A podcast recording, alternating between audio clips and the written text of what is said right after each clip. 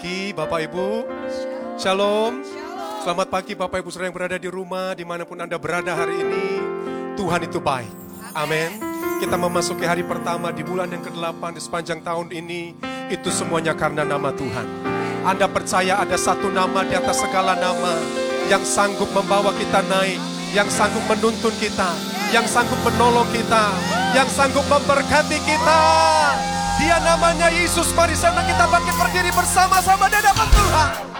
Mari tepuk tangan di hadapan Tuhan. Engkau sahabat kami ya Tuhan. Engkau selamanya bagi kami. Mari bersama-sama.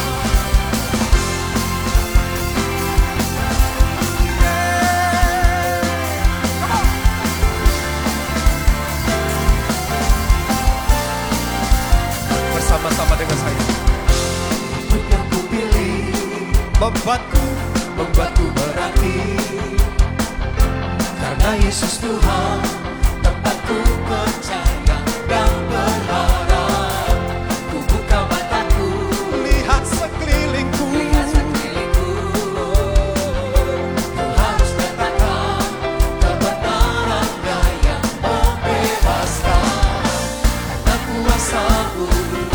kehebatanmu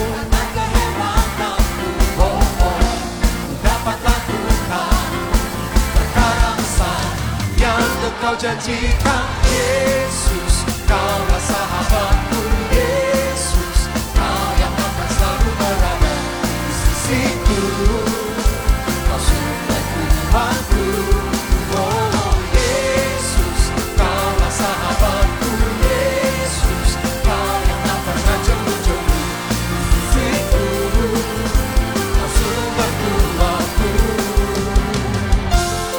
Anda percaya dia sahabat yang baik.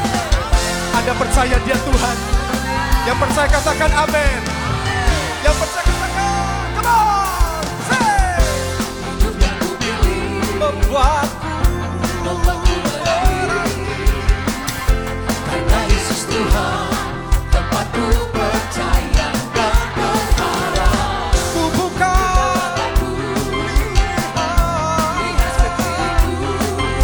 nyatakan di hadapan dia Tuhan.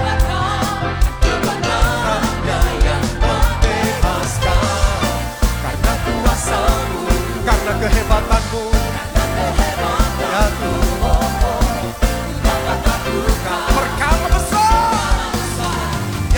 engkau janjikan Yesus kaulah sahabatku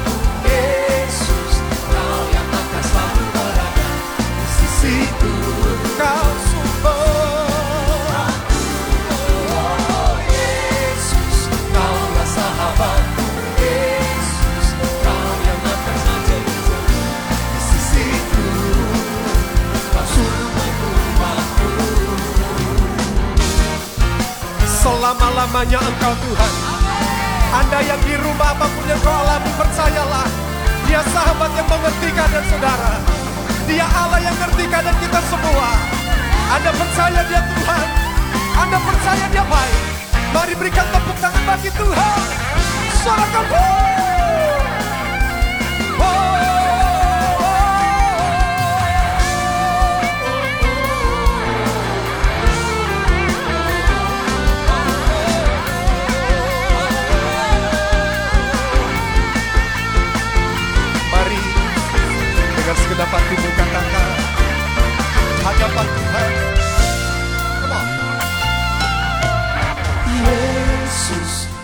Kaulah sahabatku Yesus, kau yang akan selalu berada di sisiku.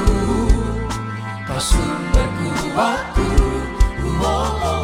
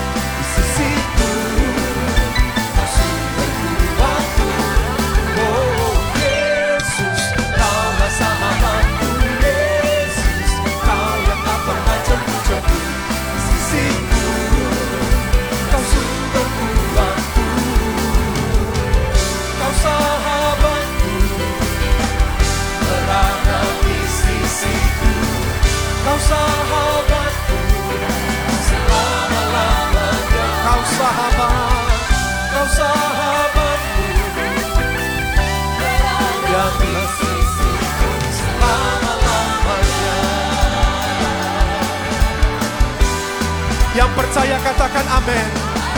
Yang percaya mari berikan tepuk tangan yang meriah bagi Tuhan. Sorakan haleluya. Sorakan haleluya. Sekali lagi berikan tepuk tangan bagi Tuhan. Silakan duduk Bapak Ibu Saudara.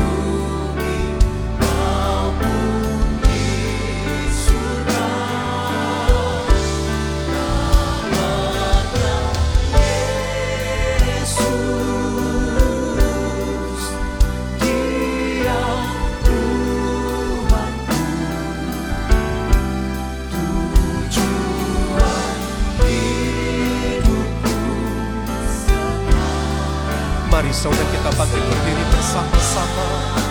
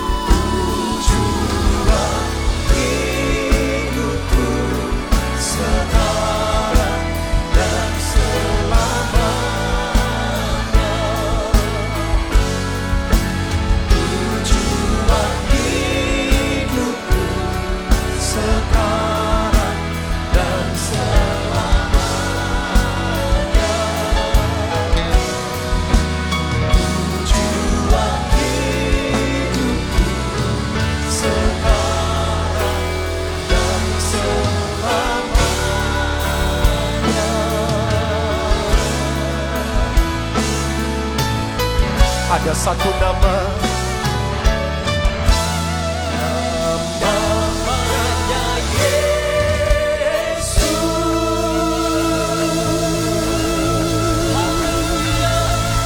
Mari berikan tepuk tangan yang meriah Mari berikan sorak-sorai bagi Tuhan. Nama di atas segala nama Yesus Tuhan.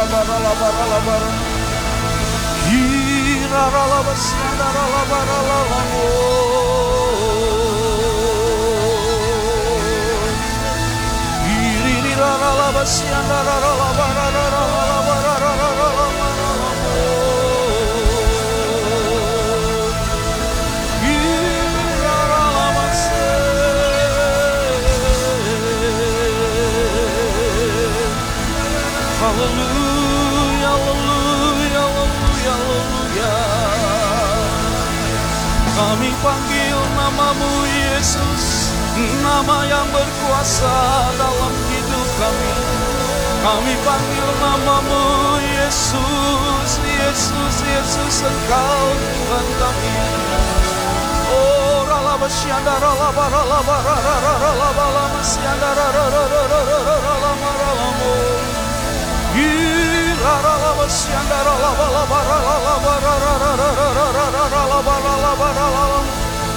Kami sembah Kau Tuhan Kami agungkan namamu Nama yang berkuasa di dalam hidup kami Oh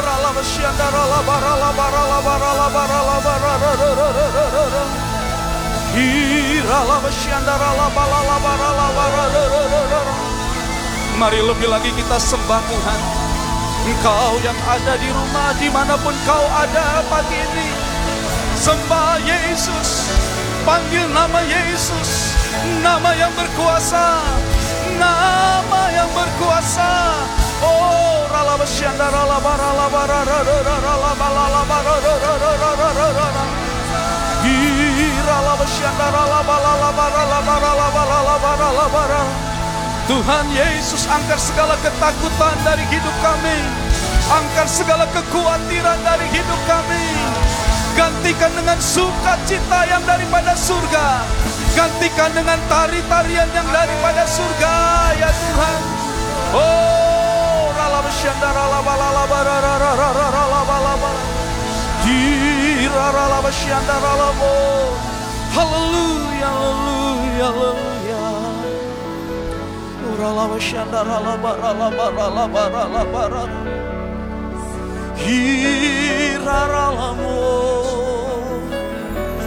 Hallelujah.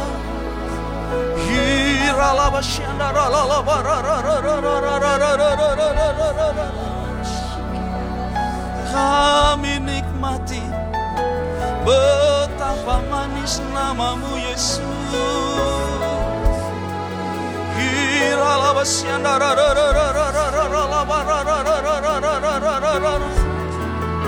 Mari sekali kita sembah. Oh,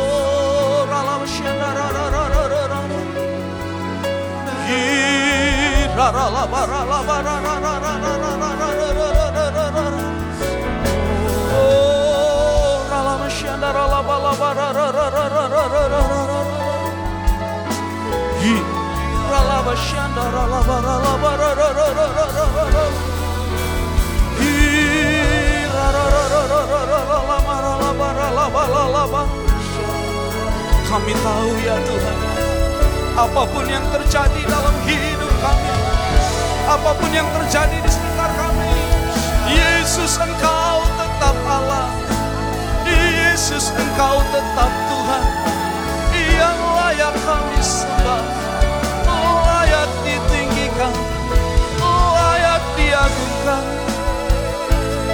Yesus engkau layak Oh, rara la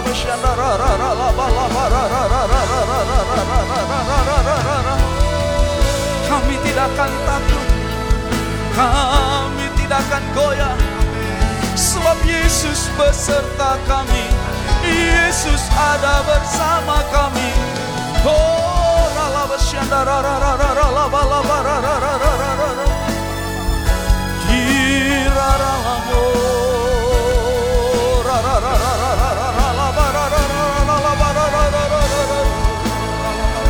Walau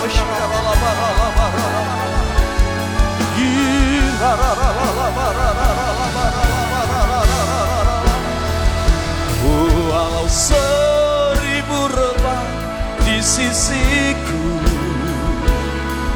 Kau tetaplah Allah penolongku Walau sepuluh ribu rebah di sebab Yesus sertaku Walau seribu rebah di sisiku. Kau tetaplah Allah penolongku. Walau sepuluh ribu rebah di kananku Takkan goyah sebab Yesus sertaku sebab Yesus sertaku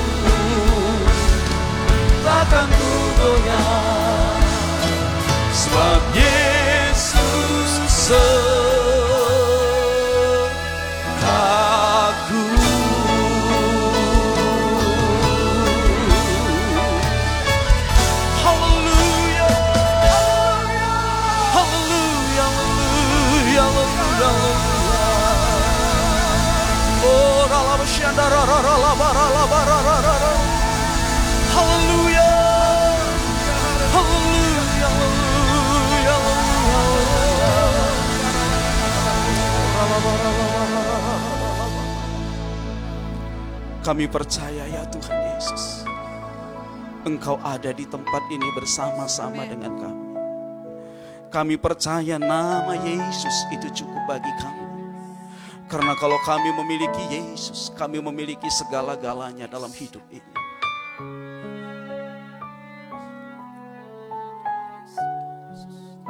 Engkau memegang tangan kanan kami itu cukup bagi kami ya Tuhan. Untuk melewati hari-hari yang ada di depan kami. Sebab bersama dengan Yesus kami akan menjadi pemenang. Bahkan lebih daripada pemenang. Keadaan yang ada di sekitar kami tidak akan mampu mengalahkan mencuri sukacita ilahi yang ada dalam kehidupan kami. Kami akan tetap menikmati hari-hari kami dengan penuh sukacita bersama-sama dengan Tuhan. Mari Bapak Engkau melawat dari rumah ke rumah ya Tuhan. Biar mereka boleh merasakan pelukan damai ilahi yang memenuhi setiap hati. Di mana pun anak-anakmu berada pagi ini. Biarlah Tuhan yang sakit Engkau sembuhkan. Yang lemah Tuhan kuatkan. Yang sedih Tuhan hiburkan. Yang berkekurangan Tuhan cukupkan. Bahkan berkelimpahan di dalam Tuhan. Terima kasih Bapak. Urapi hambamu untuk menyampaikan isi hatimu dengan cara yang sangat sederhana. Untuk boleh menjadi berkat. Kesaksian buat anak-anakmu di tempat ini. Bagimu segala pujian, syukur, hormat, dan kemuliaan. Di dalam nama Tuhan Yesus. Mari kita yang siap mendengarkan firman Tuhan yang ada di rumah bersama-sama katakan. Amin. Tuhan Yesus Silakan duduk Bapak Ibu Saudara yang dikasihi yang ada di rumah. Nah, mari bersama-sama kita perhatikan apa yang menjadi pesan Tuhan, apa yang menjadi firman Tuhan pagi hari ini. Nah, Saudara, kalau bulan yang lalu, nah Tuhan meminta kita untuk terus berbuah di dalam hidup ini.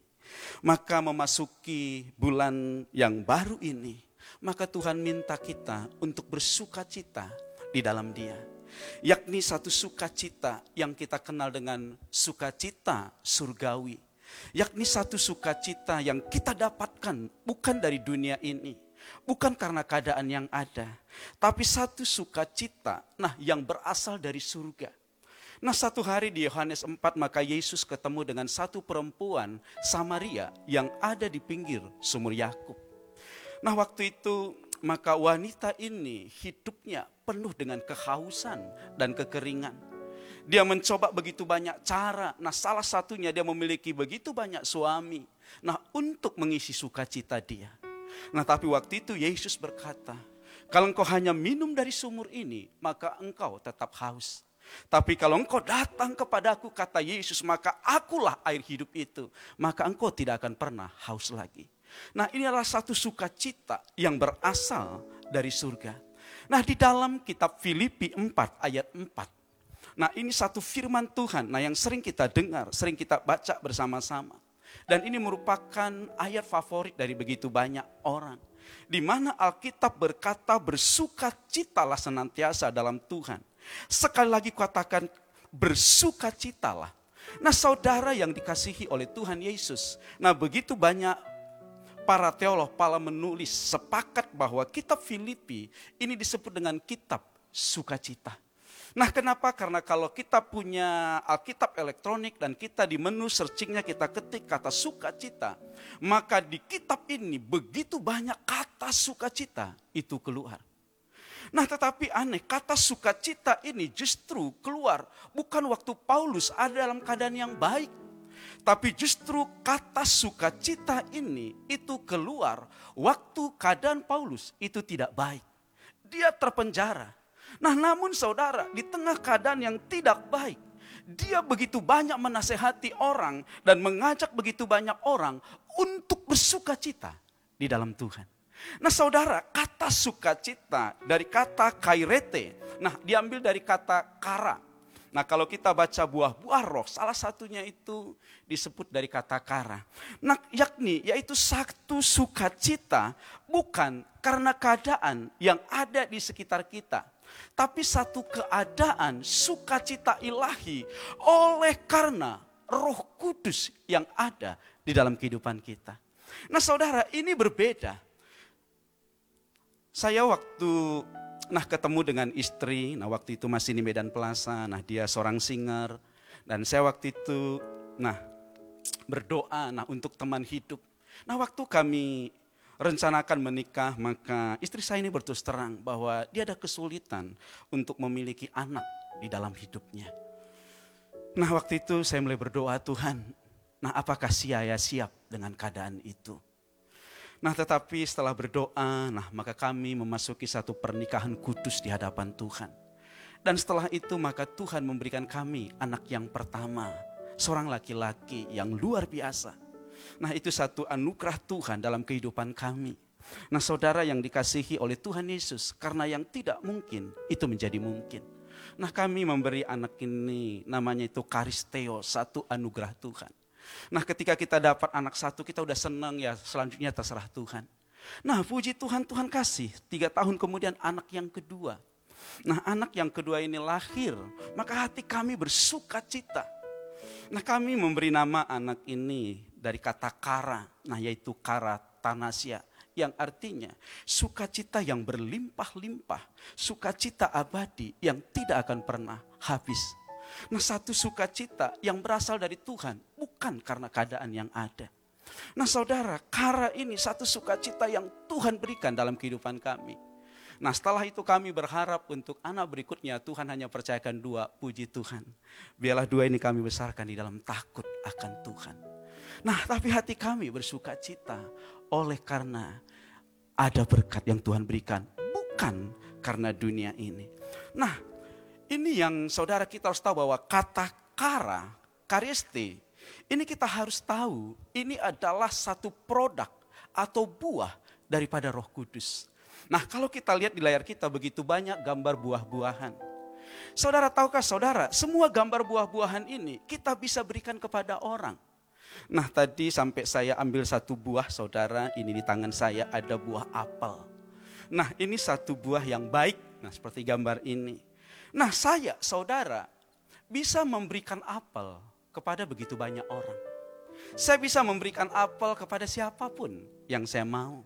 Karena saya bisa membeli apel ini, bisa mendapatkan apel ini dan memberikannya kepada orang lain.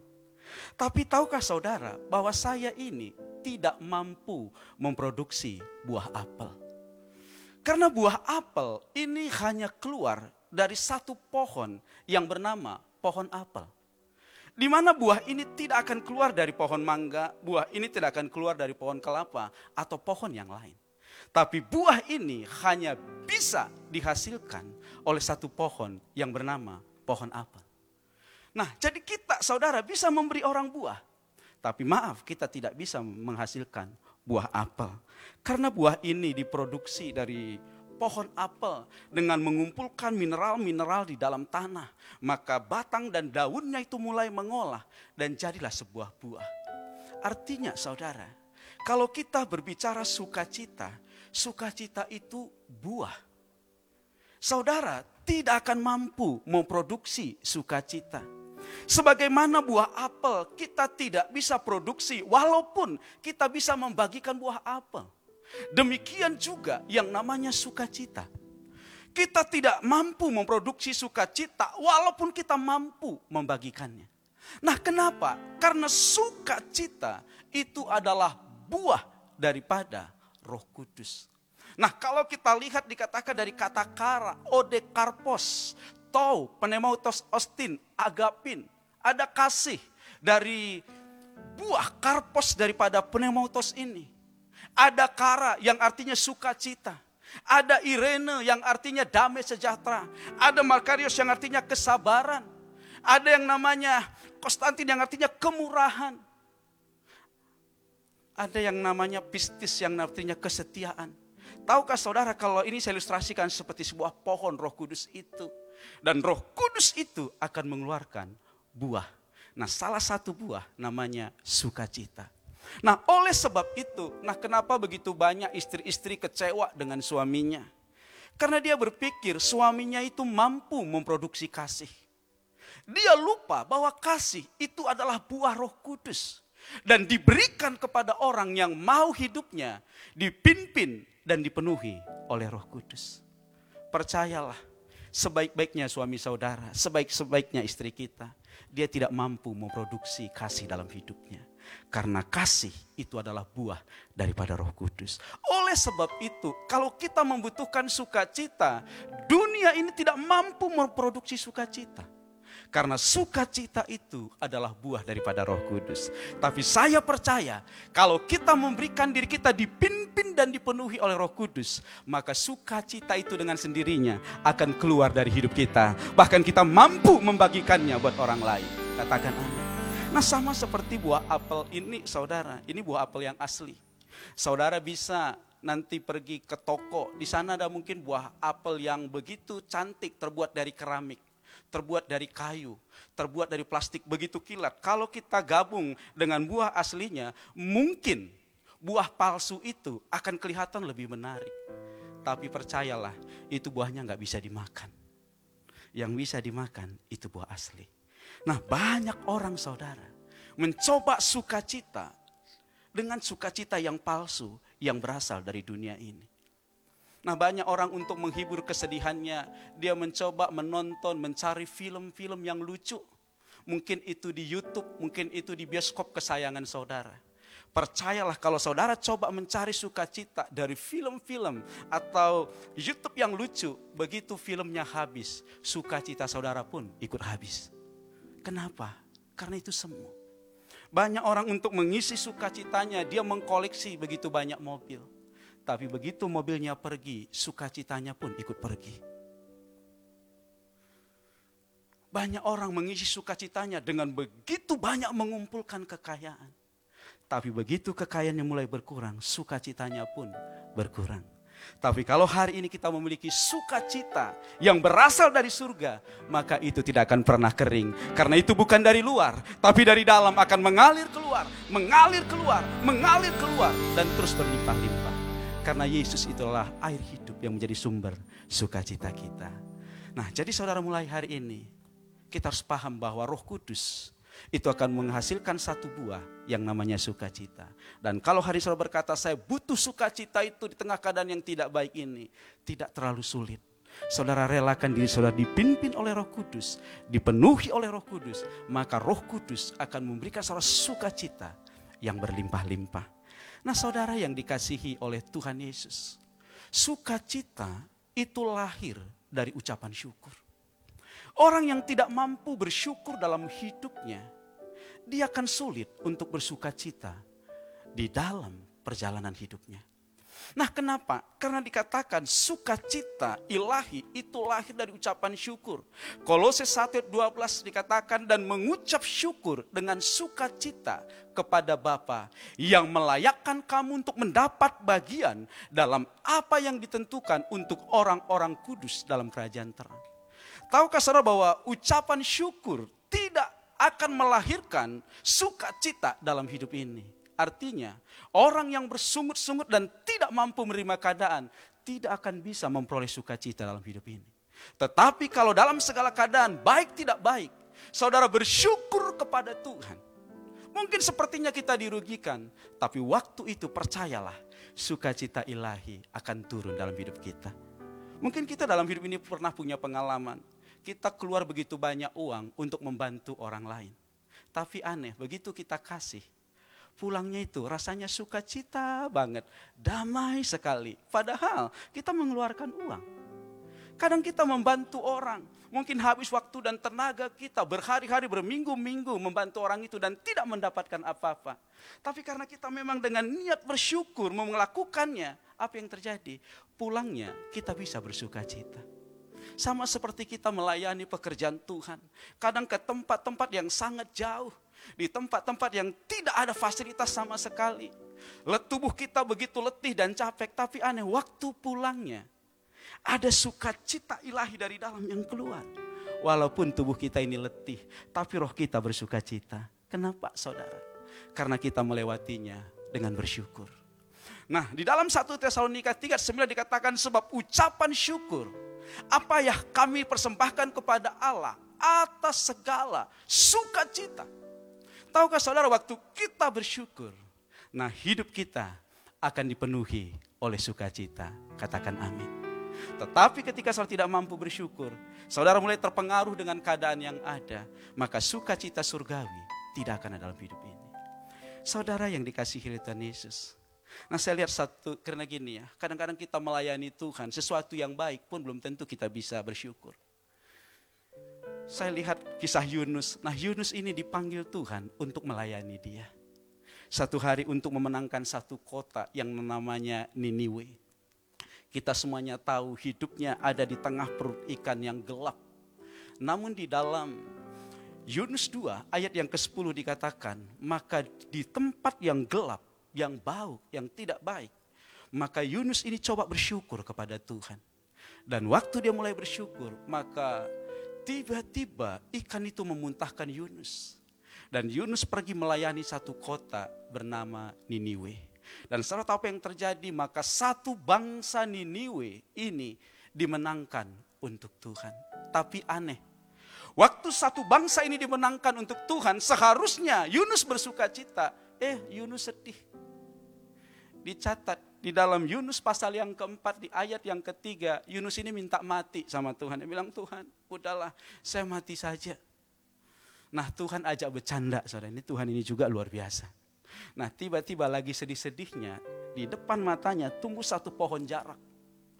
Dan pohon jarak itu tumbuh dan menudungi dia dari panas terik. Wah dia seneng, dia bilang wah Tuhan luar biasa, Tuhan bersuka cita. Eh lagi seneng-senengnya, tiba-tiba datang ulat dan terik. Nah membuat pohon ini mati. Nah stres lagi Yunus, ngamuk lagi. Nah Tuhan ngajari Yunus itu kan, kalau saya lihat Yunus ini itu sama seperti orang baru putus cinta. Tiba-tiba Tuhan kasih yang lebih baik. Eh lagi enak-enaknya mau menikah, tiba-tiba dipanggil Tuhan. Nah kasihnya kan Tuhan itu kok bercandanya kebangetan gitu ya. Udah kasih ambil lagi. Nah tetapi saudara di situ Tuhan mengajari Yunus ini tentang bersyukur dalam segala keadaan. Jangan marah dengan keadaan apa pun. Intinya kalau sudah keputusan Tuhan kita harus bersyukur apa pun itu keputusannya. Yunus tidak bisa terima keputusan Tuhan yang menyelamatkan satu negara. Tetapi di pohon jarak itu Tuhan ajari Yunus, kalau sudah keputusanku, bersyukurlah. Maka sukacita Tuhan akan penuh dalam hidup kita. Saya percaya, di dalam perjalanan kehidupan kita, banyak keputusan-keputusan Tuhan untuk kebaikan kita yang kadang kita nggak bisa terima. Tetapi waktu kita mulai belajar bersyukur karena Tuhan yang memutuskan dan pasti yang terbaik, maka engkau akan melihat sukacita itu akan keluar. Dengan kata lain, kenapa engkau susah bersukacita? Karena engkau tidak mampu bersyukur di dalam kehidupanmu. Karena syukur akan melahirkan sukacita di dalam kehidupan kita. Nah, oleh sebab itu syukur ini, ciri-ciri orang yang bersyukur itu kelihatan dari wajahnya. Nah, saya tidak tahu Bapak Ibu yang ada di rumah, coba perhatikan anggota keluarga saudara, coba cek wajahnya. Nah, orang yang bersyukur dari wajahnya itu akan kelihatan, bawaannya itu selalu gembira.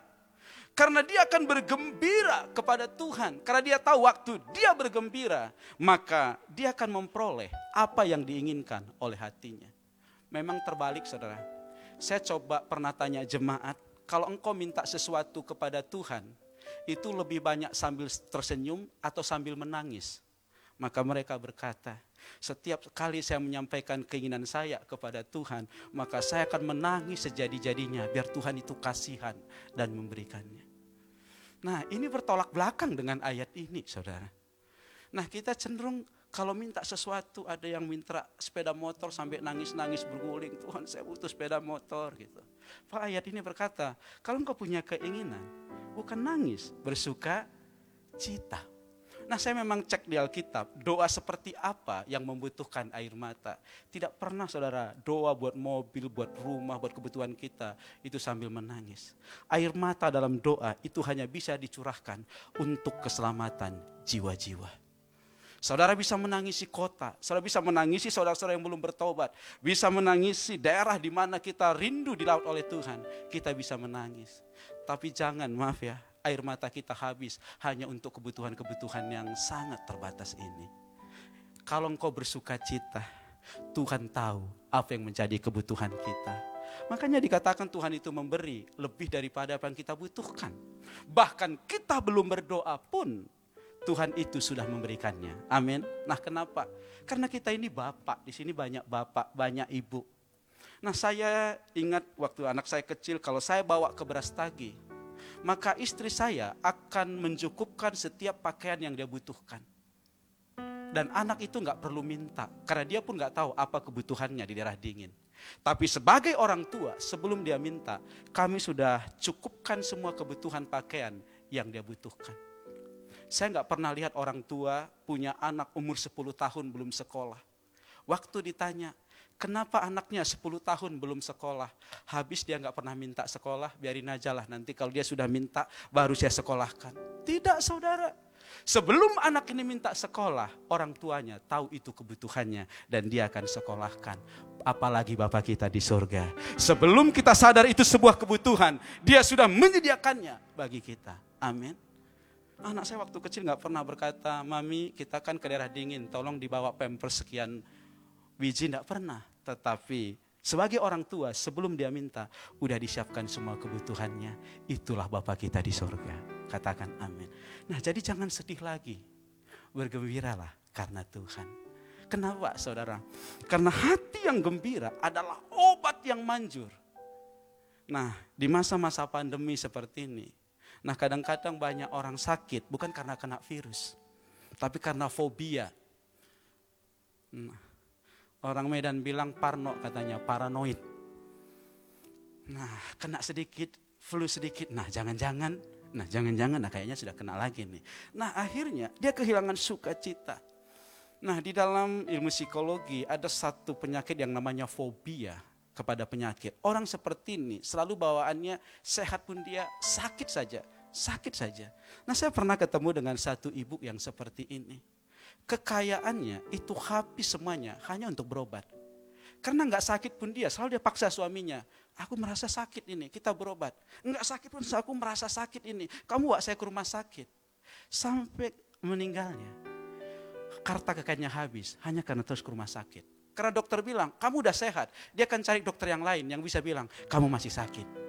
Karena dia tidak yakin dia itu sehat. Karena itu adalah satu fobia, satu ketakutan yang tidak menentu yang menguasai hidupnya. Tapi waktu kita bersuka cita, seperti ayat ini katakan, saudara yang dikasihi Tuhan Yesus, apa yang terjadi? Nah semangat kita itu akan membuat sakit penyakit itu meninggalkan kita. Mungkin kita sudah sakit, tetapi waktu kita bergembira, bersuka cita, itu obat yang paling manjur dalam hidup ini. Tapi jarang dipakai. Nah hari ini, mari pakai. Kalau doamu ingin didengar Tuhan, keinginan hatimu ingin dikabulkan Tuhan, bersuka citalah. Kalau engkau ingin supaya penyakitmu dijauhkan, bersukacitalah. Bergembiralah karena Tuhan. Pak, masalahnya terlalu berat, susah untuk bersukacita. Sebenarnya gini, ada satu korban yang Tuhan minta dari hidup kita. Yang kadang Tuhan izinkan itu terjadi karena dia ingin korban ini keluar. Korban ini namanya korban sembelihan. Nah di dalam Mazmur 51 ayat 17, korban sembelihan ini, ini ialah jiwa yang hancur, hati yang patah, remuk, tidak kau pandang hina, ya Allah. Nah saudara yang dikasihi oleh Tuhan Yesus, tahukah saudara, mungkin hati kita hancur. Mungkin eh, keadaan itu membuat hati kita ini sedih. Mungkin keadaan itu membuat kita mengalami begitu banyak kerugian. Tapi tahukah saudara, kalau dalam keadaan seperti itu saudara mampu bersyukur kepada Tuhan, maka itu akan menjadi korban sembelihan yang menyenangkan hati Tuhan. Katakan amin. Waktu keadaan kita tidak baik, waktu keadaan kita berat, waktu keadaan kita, nah ini jauh dari yang namanya mungkin keberuntungan, tetapi kita berani bersyukur kepada Tuhan. Maka waktu itu kita lakukan, hati kita ini, ini menjadi korban sembelihan di hadapan Tuhan. Dan ini akan menyenangkan Tuhan. Saudara oleh sebab itu, mungkin hari ini kau yang ada di rumah, hatimu lagi tawa, hatimu lagi hancur. Karena keadaan yang ada. Ingat, semuanya Tuhan tahu. Tidak ada yang Tuhan tidak tahu. Kalau Tuhan izinkan, nah jadikan itu menjadi korban persembahan yang menyenangkan hati Tuhan. Amin. Katakan kepada Tuhan, takkan pernah ku bawa selain yang terbaik. Selamanya ku kan selalu menyembahmu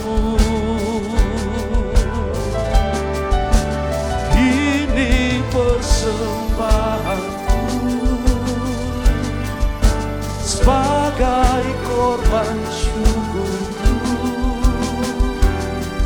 Kerinduanku memuliakanmu sepanjang hidupku.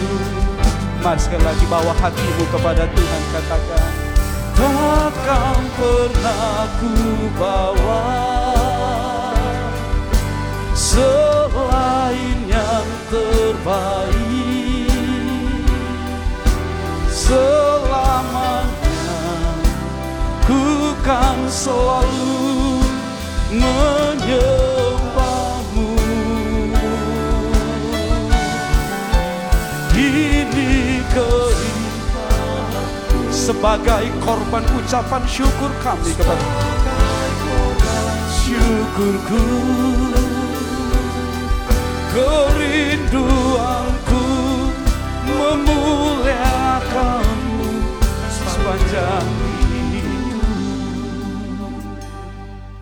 bawa hatimu kepada Tuhan tidak dia pandang hina kok dia tahu kemampuan, dia tahu keterbatasan kita. Dia tahu karena dia yang menciptakan kita. Nah yang penting jangan marah, jangan tawar, jangan kecewa. Bersyukur kepada Tuhan. Maka itu akan menjadi korban yang menyenangkan hati Tuhan. Saya percaya kita pernah terluka dalam hidup ini. Kita pernah nggak bisa terima satu kejadian dalam hidup ini. Yang membuat hati kita itu hancur, hati kita itu patah. Kita mau marah, nggak tahu bagaimana caranya. Tapi waktu kita datang kepada Tuhan, Tuhan bilang ini satu korban yang menyenangkan bagi Tuhan. Katakan amin. Karena gini, kita ini kan ibarat pohon yang ditanam di pelataran Allah. Pohon itu bisa hasilnya, itu didapat dari buahnya. Nah jadi waktu pohon ini berbuah, pohon ini dipanen, itulah hasilnya. Tapi tahukah saudara, ada beberapa pohon hasilnya itu diambil dengan cara melukai pohon tersebut. Nah seperti karet, saudara tidak akan pernah bisa menemukan buah dalam karet itu. Saudara tunggu sampai kapan pun tak akan ada buahnya. Tetapi ketika tubuh pohon dari karet ini digores dan mengeluarkan getah, itulah buah hasil yang dia akan hasilkan. Kemenyan satu pohon yang tidak akan memberikan buah seperti buah pohon yang lain. Tapi tahukah saudara kemenyan ini akan mengeluarkan hasil waktu pohonnya itu mulai digores dan getahnya itu mulai keluar. Itulah hasil yang terbaik yang akan diberikan oleh pohon itu. Nah ada kalanya kita ini seperti buah zaitun yang kadang diremukkan supaya minyaknya dan buahnya itu keluar. Nah, jangan marah. Supaya apa? Nah, supaya hati kita itu menjadi persembahan di hadapan Tuhan. Amin. Nah, berikutnya saudara, sukacita itu harus berjalan dengan pengharapan.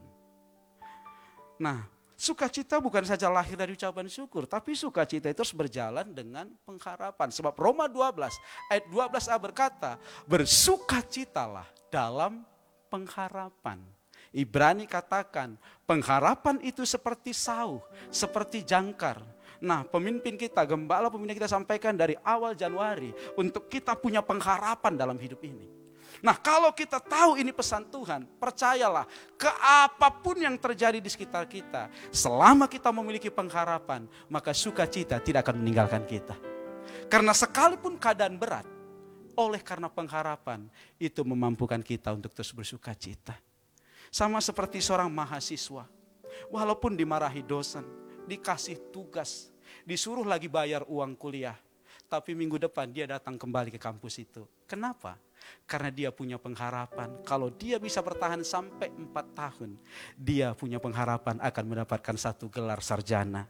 Dan dia akan mendapatkan kehidupan yang lebih baik. Nah, pengharapan itulah membuat dia tetap kuat untuk kembali datang ke kampus itu walaupun banyak tugas-tugas yang diberikan oleh dosen. Walaupun mungkin dia dimarahi oleh dosen tapi tetap kembali. Kenapa? Karena dia punya pengharapan menjadi seorang sarjana. Nah saudara yang dikasih Tuhan Yesus, oleh sebab itu apa pun yang terjadi jangan sampai kita kehilangan pengharapan dalam kehidupan ini. Nah yang terakhir saudara, sukacita itu menjadikan hidup kita bisa berbuah dan akhirnya kita ini menuai. Nah saya saudara lihat satu pohon, nah ini kebetulan pohon jeruk yang banyak buahnya.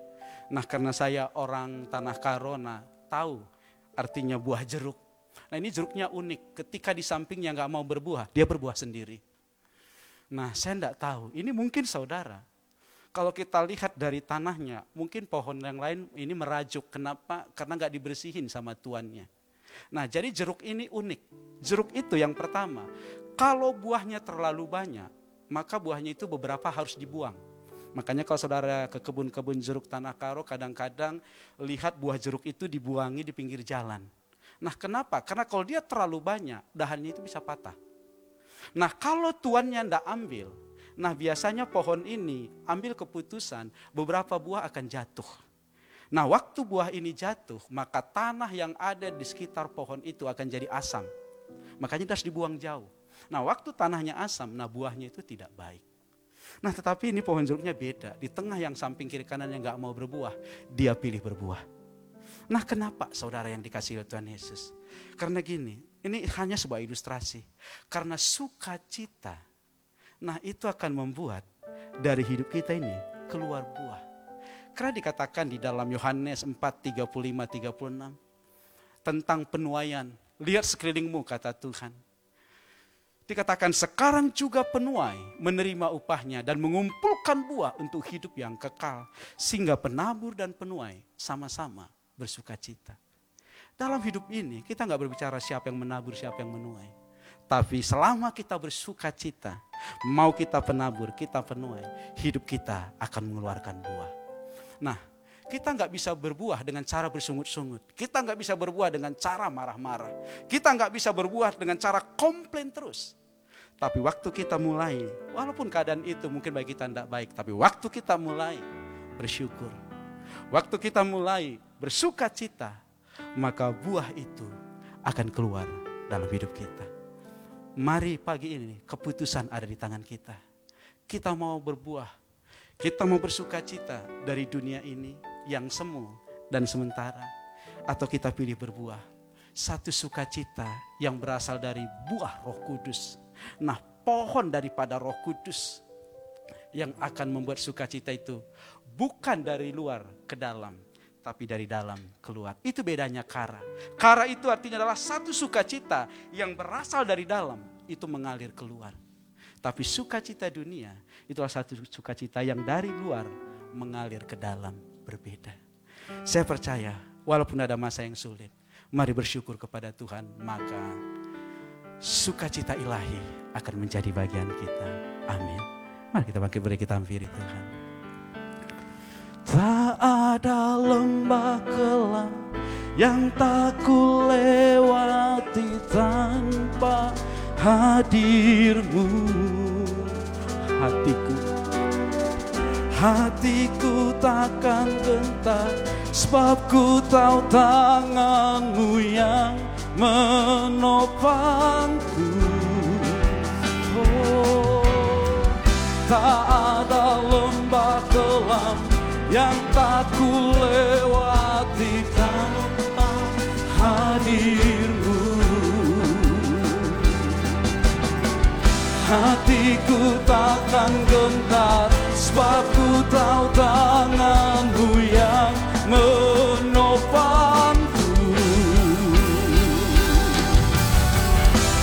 Kaulah Yesus, Kaulah Tuhan, hanya Kau ku percaya.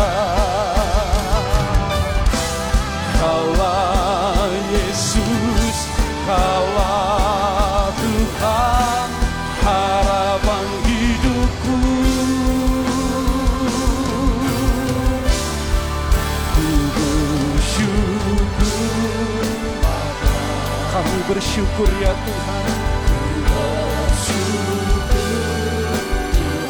Buat kasih dan setiamu,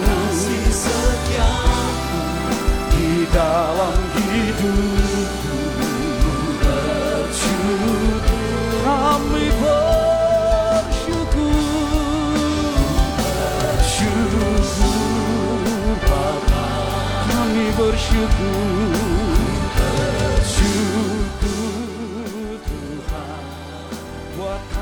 setiamu, kasih setiamu di dalam hidupku.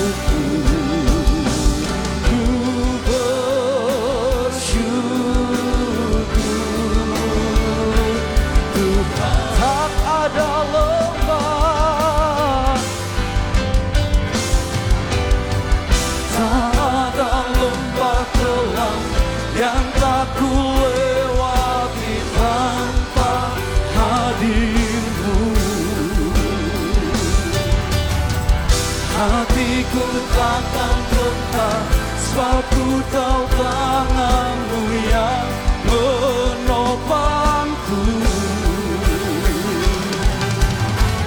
Tak ada lembah kelam yang tak ku lewati tanpa hadirmu.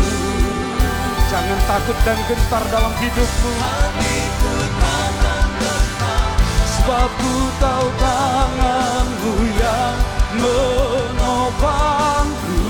Engkaulah Yesus dan Tuhan kami. Kaulah Yesus, Kaulah Tuhan, hanya Kau ku percaya. Kaulah Yesus, Kaulah Tuhan, harapan hidupku. Mari angkat kedua tanganmu katakan, "Ku bersyukur Bapa kami bersyukur, ku bersyukur Tuhan. Buat kasih setiamu di dalam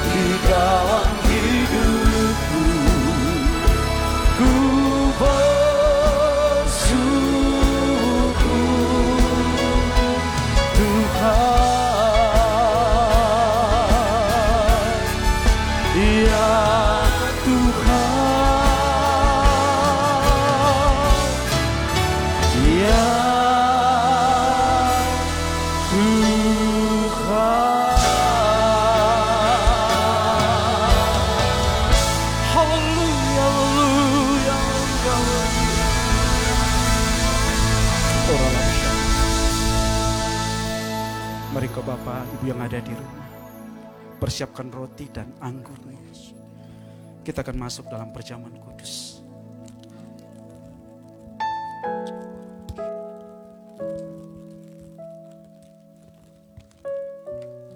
Ora laba shikara labara labara labara labara. Ora laba shandara labara labara. Haleluya, haleluya. Biar hari ini kami memperoleh sukacita, bukan yang berasal dari dunia ini. Tapi satu sukacita surgawi yang lahir dari buah roh kudus yang memenuhi dan menuntun hidup kami. Mari angkat roti di tangan saudara tinggi-tinggi. Mari dengarkan firman Tuhan. Sebab apa yang telah kuteruskan kepadamu telah aku terima dari Tuhan Yesus. Malam waktu diserahkannya mengambil roti. Ia mengucap syukur atasnya. Ia memecah-mecahkan dan berkata, Inilah tubuhku yang diserahkan bagi kamu. Perbualah setiap kali kamu memakannya menjadi peringatan akan aku. Bukankah roti yang atasnya kita ucapkan syukur Allah persekutuan kita dengan tubuh Yesus. Mari makan dalam nama Yesus.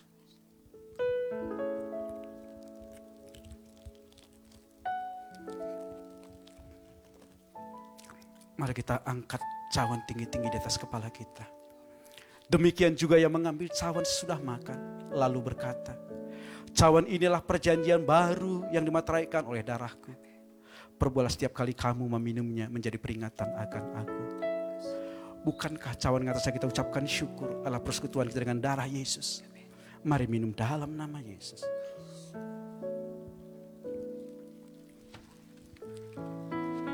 Mari buka kedua tangan kita, kita hampiri Tuhan. Ora la bashandara la bara la bara la bara. Hira la bara la la. Hira ra ra ra ra ra la bara ra. Ora la bashandara ra ra ra ra la ba la bara ra ra ra ra ra ra. Terima kasih Tuhan. Kami bersyukur atas segala sesuatu yang terjadi dalam hidup kami. Sebab engkau tahu ya Tuhan, engkau mengenal kami. Engkau tahu yang terbaik bagi kami. Hira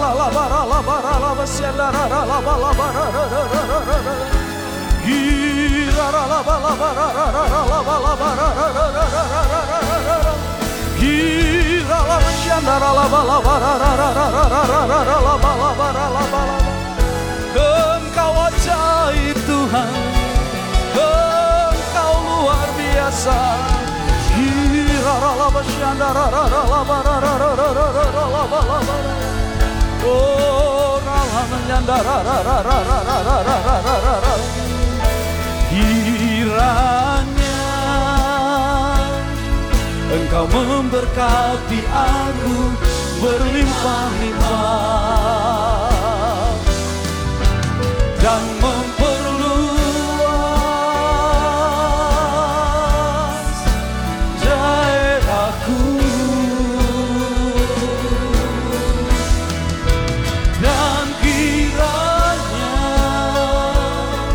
tanganmu menyertai aku dan melindungi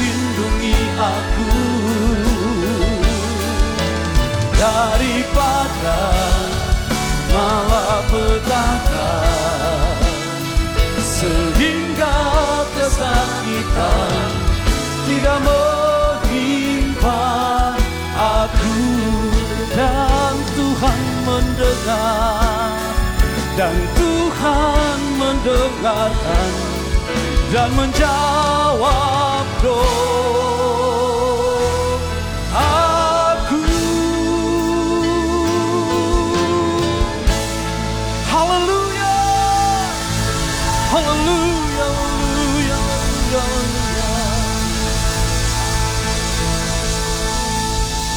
Terima kasih Tuhan buat kebenaran firman yang mengajari kami seperti hambamu Rasul Paulus untuk bersuka cita dalam segala keadaan dan keadaan tidak mampu mengurangi, mengambil sukacita dari hidup kami. Terima kasih Bapak yang baik.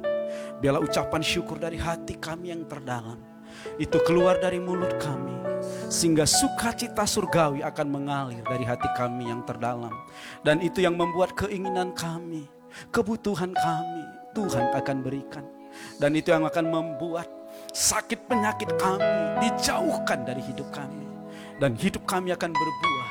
Kami akan menuai jiwa-jiwa untuk hormat dan kemuliaan nama Tuhan. Terima kasih Bapak. Berkati negeri kami Indonesia. Biar Indonesia ada dalam hatimu, ada dalam rencanamu, ada dalam pikiranmu. Berkati pemerintahan negeri kami, mulai dari presiden kami, wakil presiden, para menteri, DPR, MPR.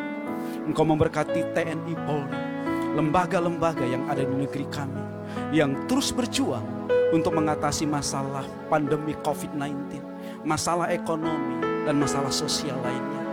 Kiranya Engkau memberikan kekuatan yang daripada surga ya. Berkatmu juga atas seluruh pemimpin-pemimpin rohani kami. Berkatmu atas gembala pembina kami. Bapak Pendeta. Bambang Yona, Ibu Santi, Alfred dan Tiffany ya. Berkati ya Tuhan gembala sidang kami Bapak Daniel Edi Praitno. Bersama dengan ibu dan anak-anak. Berkatmu atas empat wakil gembala yang Tuhan percayakan di wadah ini ya Tuhan. Kiranya hamba-hamba ini hidup di bawah surga yang terbuka. Sehingga pewahyuan-pewahyuan daripada surga akan turun. Dan gerejamu akan berjalan dalam tuntunan dan isi hati Tuhan. Sehingga setiap domba-domba akan berjalan ke padang rumput yang hijau. Ke air yang tenang. Sehingga jiwa mereka disegarkan di dalam Tuhan. Terima kasih Bapak yang baik. Berkat mata seluruh pengerja dan jemaat. Di mana pun mereka berada hari ini. Perlindunganmu sempurna ya Tuhan. Kasihmu sempurna. Engkau sanggup menjagai dan memelihara kehidupan daripada umatmu. Terima kasih ya Tuhan Yesus. Kami juga berdoa buat kota kudusmu Yerusalem. Kami arahkan tangan kami. Shalom Yerusalem. Biar sentosa ada dalam puri-puri. Biar syalah dan salva ada di dalam tembok-tembokmu. Dan diberkati setiap bangsa, setiap orang yang memberkati kota kudusmu Yerusalem. Terima kasih Bapa. Sebentar kami akan mengakhiri pada kami. Kiranya Tuhan berkenan mengulurkan tanganmu dan memberkati setiap kami.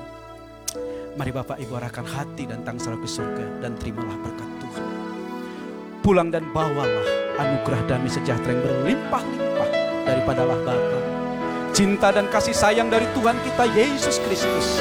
Persekutuan yang manis dengan kuat kuasa roh yang kudus akan menyertai kita mulai hari ini. Yesus datang kali yang kedua. Maranatha bahkan sampai selama-lamanya. Di dalam nama Tuhan Yesus Yang percaya bersama-sama katakan Amin.